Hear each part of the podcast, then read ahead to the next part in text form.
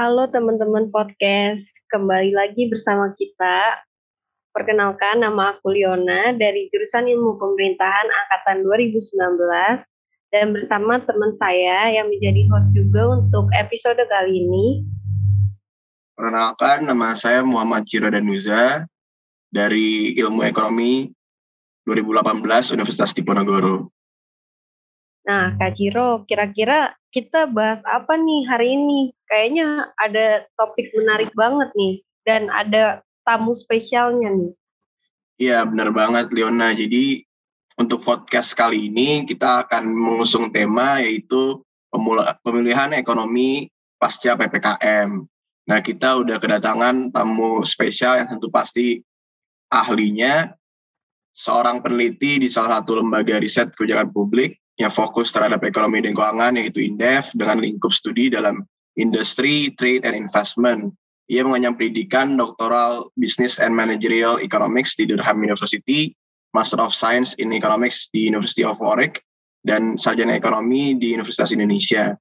Beliau juga aktif sebagai ekonom di UK Foreign Commonwealth and Development Office, melakukan supervisi program donor untuk negara ASEAN, memberikan analisis ekonomi untuk kedutaan besar Inggris di Indonesia, serta memperluas hubungan dengan pemangku kepentingan di wilayah ASEAN perihal kerjasama ekonomi internasional yaitu G20. Uh, eh, mungkin kita bisa sapa juga dulu nih, perkenalkan Mas Zulfian Syafrian atau biasa dipanggil Mas Ijo. Halo Mas Ijo. Halo Ciro, Liona, apa kabar? Sehat ya? Sehat, sehat, sehat. Alhamdulillah. Sehat, Kak. Ya, Alhamdulillah. Kak Izu gimana? Ya sehat, alhamdulillah baik. Um, ya walaupun apa ya agak sedih juga sih. Ini kita mau dua kali long weekend ya, tapi nggak bisa dinikmatin karena ada ppkm-nya diperpanjang. Betul betul betul. Mm -mm. Dan nyambung ya sama tema kita kali ini, jadi nanti ya, mungkin betul. akan coba kita sambung-sambungin. Betul betul betul sekali mas yang Mas Izul jelasin tema kita nih berhubungan sama PPKM. Detailnya itu yaitu pemulihan ekonomi pasca PPKM. Nah, mungkin kita bisa langsung masuk ke sesi pertanyaan atau gimana nih Kak? Ciro enaknya.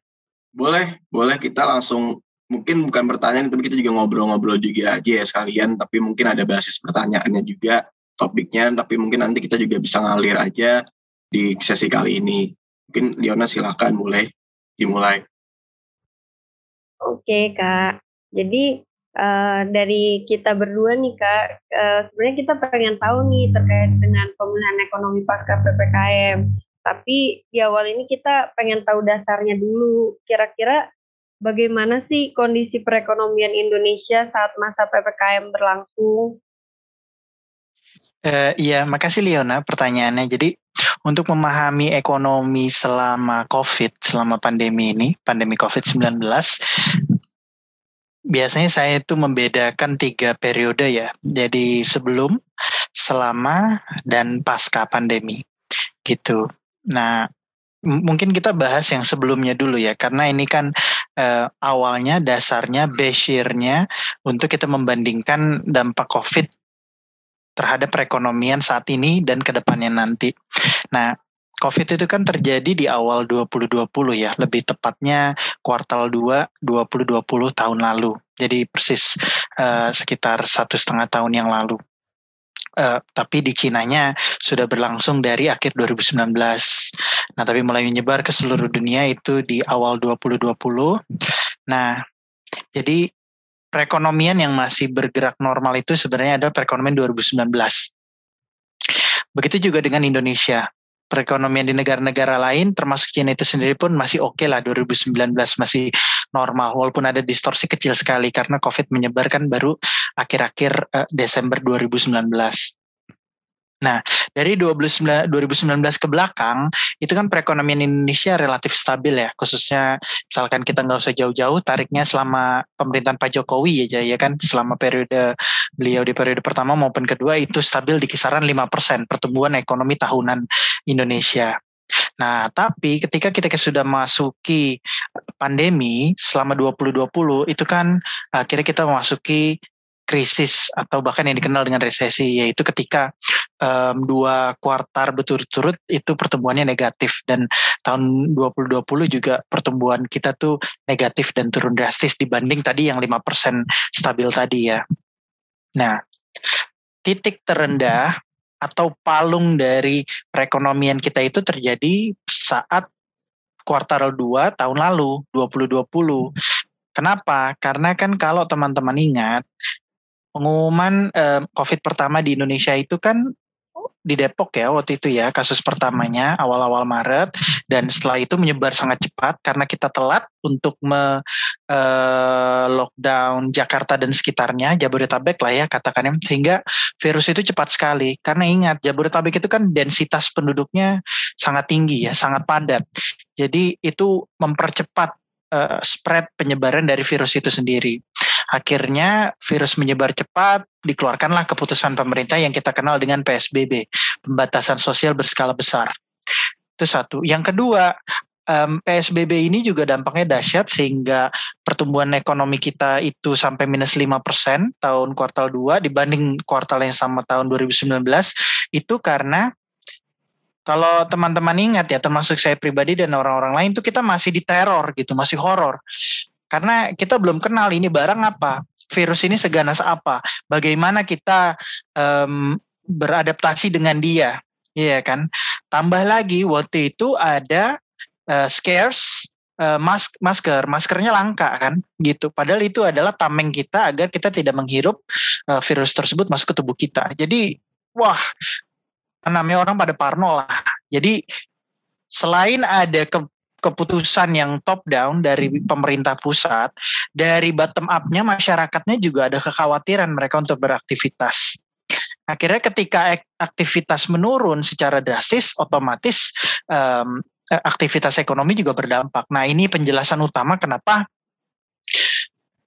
perekonomian kuartal 2 2020 itu sangat rendah sekali minus 5%. Tapi semenjak itu PSBB direlaksasi, Iya kan masyarakat mulai terbiasa dengan new normal um, keadaan yang baru ini. Ketersediaan masker juga sudah mulai pulih bahkan sekarang masker itu relatif murah ya. Uh, dan tersebar di mana-mana bisa dipilih mau yang warnanya putih mau yang warnanya biru hijau KN95 N95 you name it lah Nah, semenjak saat itulah perekonomian e, membaik karena mobilitas dan aktivitas masyarakat juga kembali. Ya. Tambah lagi ketika kita masuk ke tahun baru 2021 itu ada game changer yang kita sebut dengan vaksinasi ya kan vaksin sudah diintroduk diintroduce di Indonesia di mana Pak Presiden langsung yang diinjeksi oleh uh, vaksin waktu itu yaitu Sinovac kan yang memang paling besar di Indonesia ininya. Nah, bahkan sebelum awal tahun 2021 itu isu-isu vaksin itu kan sudah beredar di kuartal 4 2020 lah. Jadi optimisme masyarakat itu sudah terbangun lagi. Wah, kita akan kembali hidup normal sebagaimana uh, pre-Covid gitu.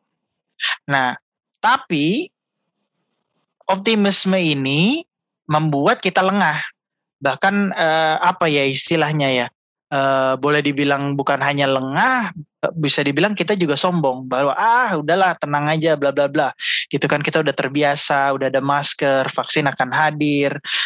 Nah, akhirnya apa? Akhirnya ada dua momentum yang membuat kasus COVID itu meledak lagi. Yang pertama adalah libur Nataru, Natal tahun baru, ya kan dari tanggal 25 sampai tanggal 1 lah ya, gitu.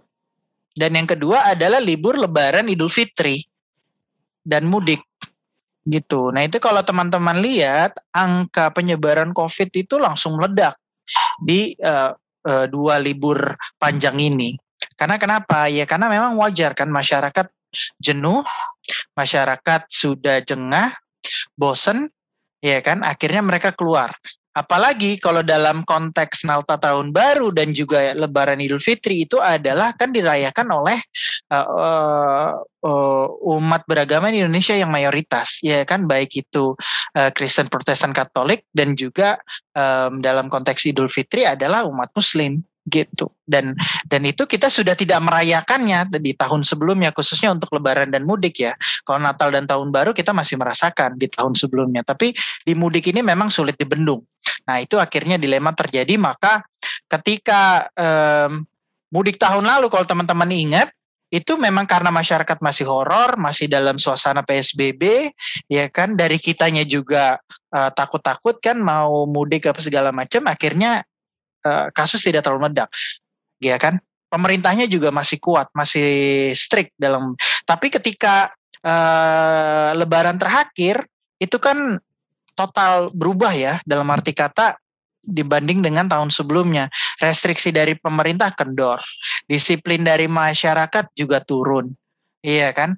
Belum lagi yang masih banyak curi-curi. Nah, akhirnya wajar pasca lebaran, pasca mudik kasus melonjak sangat-sangat tinggi, khususnya di bulan Juli yang memaksa pemerintah harus mengimpose uh, new policy yaitu ppkm darurat karena memang um, jumlah kematian dari mana-mana. Uh, saya yakin di grup WA teman-teman uh, atau lain itu uh, ada aja oh si A positif, si B positif, oh bokapnya ini wafat, bokapnya ini uh, meninggal, nyokapnya ini juga, ya kan? Nah itu selama Juli itu memang sangat horor kasus ini, ya kan? Nah itu makanya Eh, ppkm darurat di situ. Nah, yang mau saya sebut di sini adalah bahwa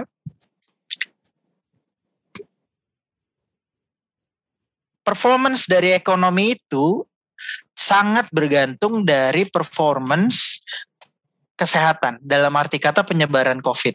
Kita udah belajar tadi khususnya di kuartal 2020 ketika kasus merebak, pemerintah terpaksa mengimpos restriksi apa pun itu namanya, PSBB, PPKM, whatever it is, yang akhirnya berdampak pada perekonomian. Nah, begitu juga di PPKM darurat ini. Meskipun BPS minggu lalu itu udah me, baru saja melakukan press conference ya, menunjukkan data pada kuartal 2 2021 ini, ternyata pertumbuhan ekonomi Indonesia itu positif 7 persen. Tapi ingat, kuartal 2 itu kan tidak memasukkan bulan Juli di mana kasus itu sedang tinggi-tingginya. Ya kan? Jadi bulan Juli dampak PPKM darurat ini akan tercermin, tercapture di kuartal ketiga nanti. Nah, itu nanti saya prediksikan bahwa um, kalau kuartal 2 7%, kuartal 3 uh, akan lebih kecil lagi karena tadi yang saya bilang bahwa performance ekonomi itu sangat bergantung terhadap uh, penyebaran virus itu sendiri. Maka jika kita ingin melindungi uh, ekonomi, maka yang harus kita lakukan adalah melindungi kesehatannya itu sendiri. Bagaimana kita menjaga agar si virus ini tidak menyebar dan meledak. Mungkin itu dulu kali ya. Baik, terima kasih Mas menarik sekali uh, terkait kondisi perekonomian dan mungkin dari awal COVID-19 juga ya. Tadi Mas Ijul sudah menjelaskan. Lalu tadi juga kita juga baru dapat data ya uh, bahwa ekonomi uh, naik dan pemerintah uh, menarasikan bahwa kita udah keluar dari resesi gitu ya Mas. Uh, salah satu narasi yang seperti itu tapi masih diperdebatkan di debatable juga bahwa nantinya di kuartal selanjutnya apakah akan tetap tumbuh atau seperti apa. Nah, mungkin tadi Mas Ijul juga sempat address bahwa kemungkinan akan turun. Nah, kira-kira uh, proyeksi dari Mas Ijul sendiri, um, ada sektor-sektor tertentu nggak yang kira-kira menjadi penentu dari pelemahan ekonomi secara makro atau mungkin juga uh, sektor-sektor yang tertentu yang akan bisa berkontribusi untuk pemulihan ekonomi gitu. Begitu Mas. Ya, terima kasih pertanyaannya. Nah, sektor-sektor ini juga lagi-lagi bergantung pada uh, kebijakan restriksi itu sendiri ya. Entah itu kita sebutnya PSBB atau sekarang PPKM ya kan. PPKM juga ada jenis-jenisnya, ada PPKM mikro, PPKM darurat, PPKM level 1 2 3 4 ya kan kayak Maici uh, level pedasnya gitu. Nah, um,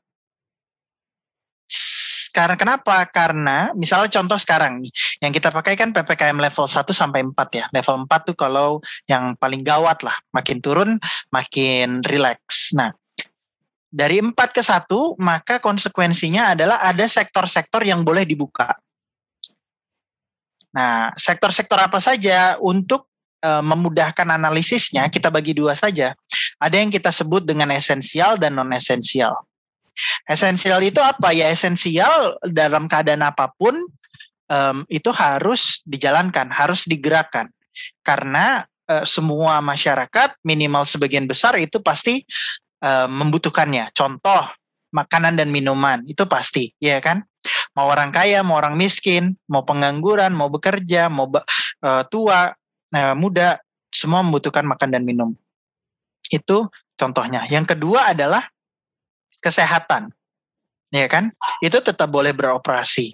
Ya kan? Misalnya rumah sakit, uh, farmasi dan lain-lainnya.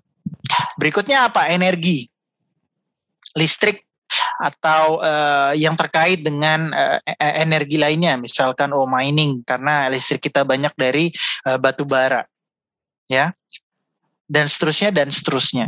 Itu mereka masih bisa bergerak, termasuk juga misalnya kayak pertanian, karena kan banyak dari food and beverage tentunya dari pertanian. Maka kalau kita lihat data-data sektor esensial ini, itu biasanya mereka masih tumbuh, pun jatuh tidak sedalam dari sektor-sektor non esensial. Nah, sektor-sektor non esensial ini misalnya contoh apa ya sektor-sektor yang sebenarnya um, kita tuh nggak butuh-butuh amat gitu. Kita kalau nggak mengkonsumsi itu, kita nggak beli barang dan jasanya, kita nggak akan mati gitu loh. Apa contohnya? Misalkan ya paling gampang adalah sektor pariwisata, ya kan? Liburan, leisure, gitu. Uh, kita nggak akan mati khususnya misalkan kalau Ciro base-nya di Undip di Semarang tapi mau liburan ke Bali nggak nggak nggak liburan ke Bali setahun dua tahun sepuluh tahun kan nggak nggak masalah sebenarnya kan gitu. Karena itu adalah barang tersier barang non esensial gitu. Itu eh, akan kita lakukan ketika kebutuhan primer sekunder eh, kita sudah terpenuhi. Nah makanya kalau kita lihat data juga maka sektor non esensial dan seperti pariwisata ini itu yang paling eh, hancur-hancuran Iya kan, e, dan e, daerah yang sangat bergantung dengan pariwisata, misalnya Bali, ya mau tidak mau juga performance ekonomi regionalnya itu sangat rendah dibandingkan dengan daerah-daerah lainnya. Jadi sekali lagi yaitu performance ekonomi itu sangat bergantung dari performance uh, kondisi kesehatan uh, nasional atau regional kita itu sendiri karena itu akan berdampak dalam konteks pertanyaan uh, tadi Ciro adalah sektor sektor-sektor apa saja yang boleh dibuka, boleh beraktivitas uh, dan sektor-sektor mana aja yang ditutup atau harus dikurangi aktivitasnya. Begitu. Aku juga baru tahu kalau misalkan ada sektor-sektor esensial, non esensial. Terus tadi sebelumnya kan juga Kaizul ngejelasin kalau misalkan kondisi perekonomian kita sekarang ini lagi seperti apa. Nah, dengan kondisi perekonomian sekarang yang udah Kak Izul jelasin tadi tuh gimana sih cara pemerintah untuk memaksimalkan kebijakan fiskalnya untuk memulihkan ekonomi nasional? Oke, terima kasih Leona pertanyaannya. Nah ini juga penting ya karena dalam teori um, economic recovery, pemulihan ekonomi, dan itu khususnya yang yang um, ekonom pertama, tokoh pertama yang yang menawarkan idenya itu adalah John Maynard Keynes ya. Keynes itu kan uh, Keynesian itu dia menulis menulis buku itu didasarkan pada pengalaman buruk dia dan negaranya uh, eh, UK waktu itu Britain um, dan negara-negara barat lainnya ketika mengalami uh, resesi tahun 1920-an atau pasca Perang Dunia Pertama. Nah, Uh, terus akhirnya Keynes kan melihat kan, wah ini kalau resesi begini terus orang banyak yang nganggur, orang banyak nggak dapat pekerjaan, pendapatan menurun, ekonomi menurun, terus solusinya apa dong kita keluar dari krisis dan resesi seperti ini? Maka keluarlah teori dari Keynesian itu, yang pada intinya adalah Keynes bilang ketika krisis terjadi maka government itu harus maju ke depan, step in. Kenapa? Karena sektor swasta itu mereka sedang turun atau minimal pesimis dengan kondisi perekonomian sekarang dan juga di masa yang akan datang. Ya. Oleh karena itu government yang harus spending yang harus melakukan pengeluaran digelontorkan. Makanya kalau di basics ekonomi kan GDP Y itu sama dengan C plus I plus G plus NX, ya kan? Nah, G-nya itu yang harus didorong. Pada dasarnya um, Keynes bilang begitu. Kenapa? Karena C dan I itu pasti turun. Karena C dan I itu khususnya adalah didorong oleh sektor swasta. Nah, maka G yang harus naik. Karena kalau G naik, Y naik. Nah, sekarang kita lihat kondisinya Indonesia. Berapa sih ruang fiskal kita, G-nya Indonesia, yang bisa dimanfaatkan untuk mendorong perekonomian atau Y-nya ini? Nah, G itu kan kalau di Indonesia itu istilahnya APBN, anggaran, pendapatan, belanja dan negara. Jadi kuncinya di P dan B, pendapatan dan belanja. Pendapatan berapa banyak uang yang negara punya, B-nya itu belanja berapa banyak duit yang akan dikeluarkan. Kalau P dikurang B, di mana pendapatan lebih besar dari belanja, itu berarti fiskal kita surplus. Tapi kalau sebaliknya berarti defisit. Nah, Indonesia itu biasanya defisit atau kita fiscal policy uh, yang uh, ekspansif, ya. Nah, maka kebijakan itu juga pada dasarnya kita bisa analisis di dua ini bagaimana kita memaksimumkan P-nya, meningkatkan pendapatannya agar belanjanya juga bisa maksimum. Kita bahas dulu dari pendapatan. Nah, pendapatan kan sebuah ekonomi pendapatan negara itu e, berasal khususnya dari pajak. Nah, tapi pajak itu bergantung dari aktivitas ekonomi. Ekonomi melemah, pajak pasti menurun. Lalu dari mana kita bisa mendapatkan pajak berlebih? Intinya adalah kita bisa melakukan pajak uh, bisa intensifikasi yang sudah ada kita intensifkan atau ekstensifikasi yang belum kita pajakan lalu menjadi objek pajak. Contohnya apa? Kalau kita lihat data, pandemi ini tuh eh, dampaknya ke masyarakat Indonesia itu bersifat asimetris. Dalam arti kata, yang mereka di atas, elit, mereka kaya, biasanya mereka tidak terlalu terdampak. Bahkan yang terjadi adalah akumulasi kekayaan mereka makin meningkat. Kenapa? Karena tadi mereka pengeluarannya hanya barang-barang basic, hanya untuk barang-barang esensial. Sedangkan makin kaya seseorang, pengeluaran untuk barang-barang tersier, non esensial itu semakin besar. Ya, jadi mereka sekarang orang-orang kaya nggak bisa tuh eh, sering-sering berlibur lagi ke Bali atau bahkan ke Eropa, ke luar negeri, Singapura dan seterusnya. Akhirnya kan saving mereka membengkak dan itu terlihat kalau teman-teman cek data bahwa dana pihak ketiga atau deposit uang di perbankan kita itu percaya atau tidak itu justru selama pandemi meningkat. Ya karena itu tadi penjelasannya. Orang-orang kaya mereka savingnya menggendut. Tapi di sisi lain mereka yang di menengah ke bawah mereka tergencet. Kenapa?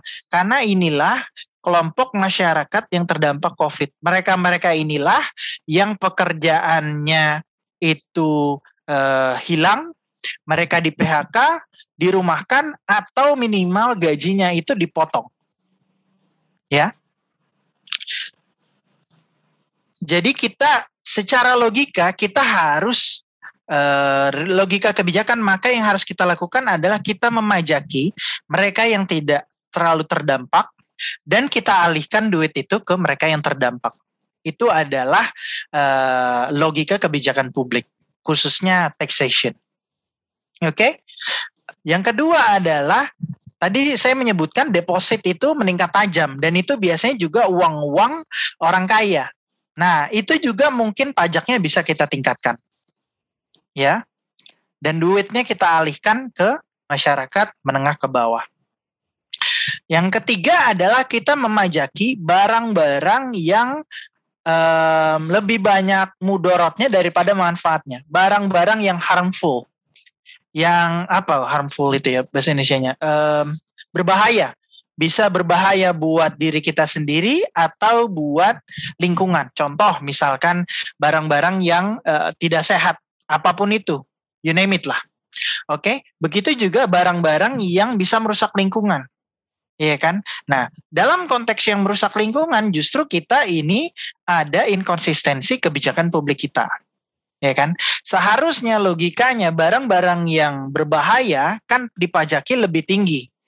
Lalu kita subsidi silang untuk memperbaiki yang telah mereka rusak tersebut. Tapi yang terjadi selama pandemi justru sebaliknya. Contoh, mobil sekarang itu kan sebenarnya merusak lingkungan ya kan? Karena ini masih combustion engine, bukan mobil listrik. Pun mobil listrik di Indonesia tetap merusak lingkungan karena listrik kita berbasis masih batu bara.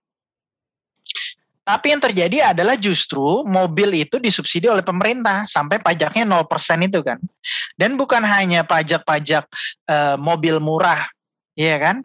tapi juga pajak-pajak yang mobil-mobil sultan misalkan kayak Pajero, Fortuner dan segala macamnya kan juga uh, kena subsidi. Nah, ini sudah menyalahi logika kebijakan publik yang saya jelaskan tadi. Itu baru di pendapatan. Nah, sekarang yang dibelanja, belanja pada intinya adalah satu efisiensi. Nah, efisiensi ini tidak uh, belum terlalu dimaksimalkan. Misalkan apa? Kita dengar juga ada kebijakan pemerintah work from Bali dengan argumen yang tadi saya sebutkan bahwa Bali ekonominya turun, akhirnya harus kita tingkatkan. Ya, tapi sekarang pertanyaannya, um, kenapa harus dipaksakan gitu? Ya karena um, itu sudah apa ya ibaratnya sunatullah karena Bali terlalu uh, bergantung kepada pariwisata sedangkan itu adalah sektor tersier ya mau tidak mau itu akan terdampak. Seharusnya ada kebijakan lain yang lebih efektif. Begitu juga misalkan rapat-rapat pemerintah itu masih sering uh, dilakukan dipaksakan offline dan di hotel-hotel gitu. Padahal sekarang ya kayak kita aja daring kan cukup gitu kan. Nah, pandemi juga memaksa kita untuk uh, rapat daring atau online. Itu efisiensi. Belum lagi yang terkait dengan reprioritisasi atau realokasi. Jadi bagaimana kan duit pemerintah itu terbatas nih. Dan ekonomi itu terkait dengan kita mengalokasi sumber daya yang terbatas ini ke tempat-tempat yang paling membutuhkan. Nah, contoh, sekarang kita lagi krisis kesehatan. Tidak ada yang e, meragukan itu. Dan yang kedua adalah krisis ekonomi karena turunan dari krisis kesehatan. Tapi mengapa kalau teman-teman cek pengeluaran APBN kita itu masih banyak dialihkan ke satu infrastruktur, yang kedua bahkan e, keamanan khususnya keamanan. Apakah kita dalam kondisi perang? Misalkan seperti di Palestina Israel kan enggak. Ya kan? Kita perangnya melawan virus bukan perang angkat senjata. Maka seharusnya senjata yang dibeli itu bukan tembakan tapi adalah vaksin insentif ke tenaga kerja dan seterusnya dan seterusnya. Infrastruktur. Apakah infrastruktur itu e, bisa eh uh, urgent harus kita lakukan sekarang. Bukankah itu bisa kita tunda sampai nanti ekonomi baik? Bukankah langkah lebih baiknya duit tersebut kita alihkan ke uh, alokasi yang lain khususnya masyarakat yang tadi terdampak. Uh, mungkin itu aja. Jadi pendapatan dan belanja itu kita bisa menganalisis di sana. Terima kasih.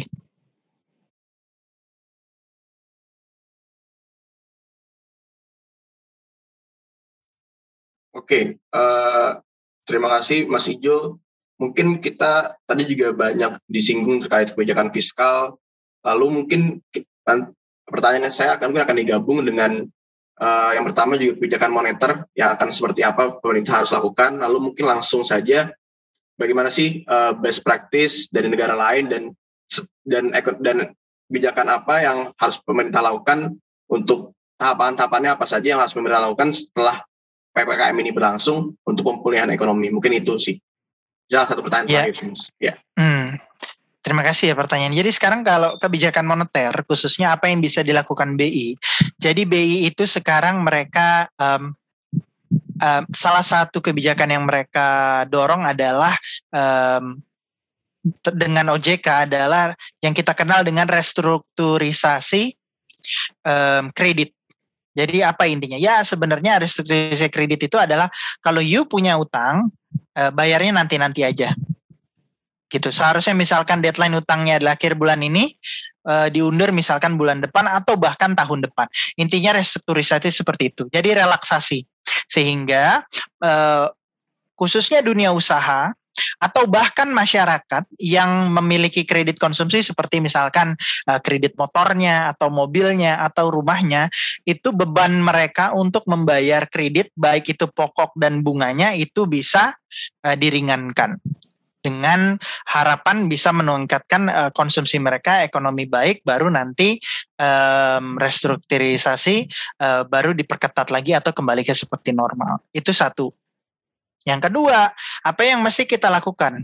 Yang kedua adalah yang penting saat ini adalah kita retaining jobs mempertahankan pekerjaan.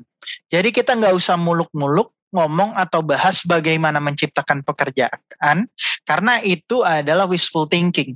Nggak mungkin lawong eh, apa namanya mempertahankan aja setengah mati gimana mau menciptakan gitu. Nah mempertahankan pekerjaan ini caranya seperti apa? Intinya adalah subsidi. Subsidi banyak eh, caranya. Satu dan ini uh, terkait dengan pertanyaan Ciro juga apa yang uh, best practice dilakukan negara lain adalah subsidi yang langsung menarget konsumen atau kaum pekerja. Jadi ditargetkannya ke orang, ke manusia, ke pekerjanya, bukan ke perusahaannya. Kenapa ini beda? Woi, beda. Kenapa? Karena kalau kita alirkan duit subsidi pemerintah ke kantong masyarakat langsung, ke rekening kita, ke dompet kita, itu probabilitas uang tersebut dikonsumsi, dimanfaatkan, itu lebih tinggi dibanding kita mensubsidi uh, ke perusahaannya. Ya kan? Nah, dengan kita transfer ke masyarakat diharapkan nanti mereka bisa berkonsumsi yang menggerakkan perekonomian. Tapi kalau misalkan kita yang subsidi adalah perusahaannya, badan usahanya, ada kemungkinan uang tersebut adalah ditahan oleh perusahaan itu sendiri. Kan di akuntansi dasar kan kita juga belajar ya, ada istilahnya apa laba ditahan, return earnings. Iya kan?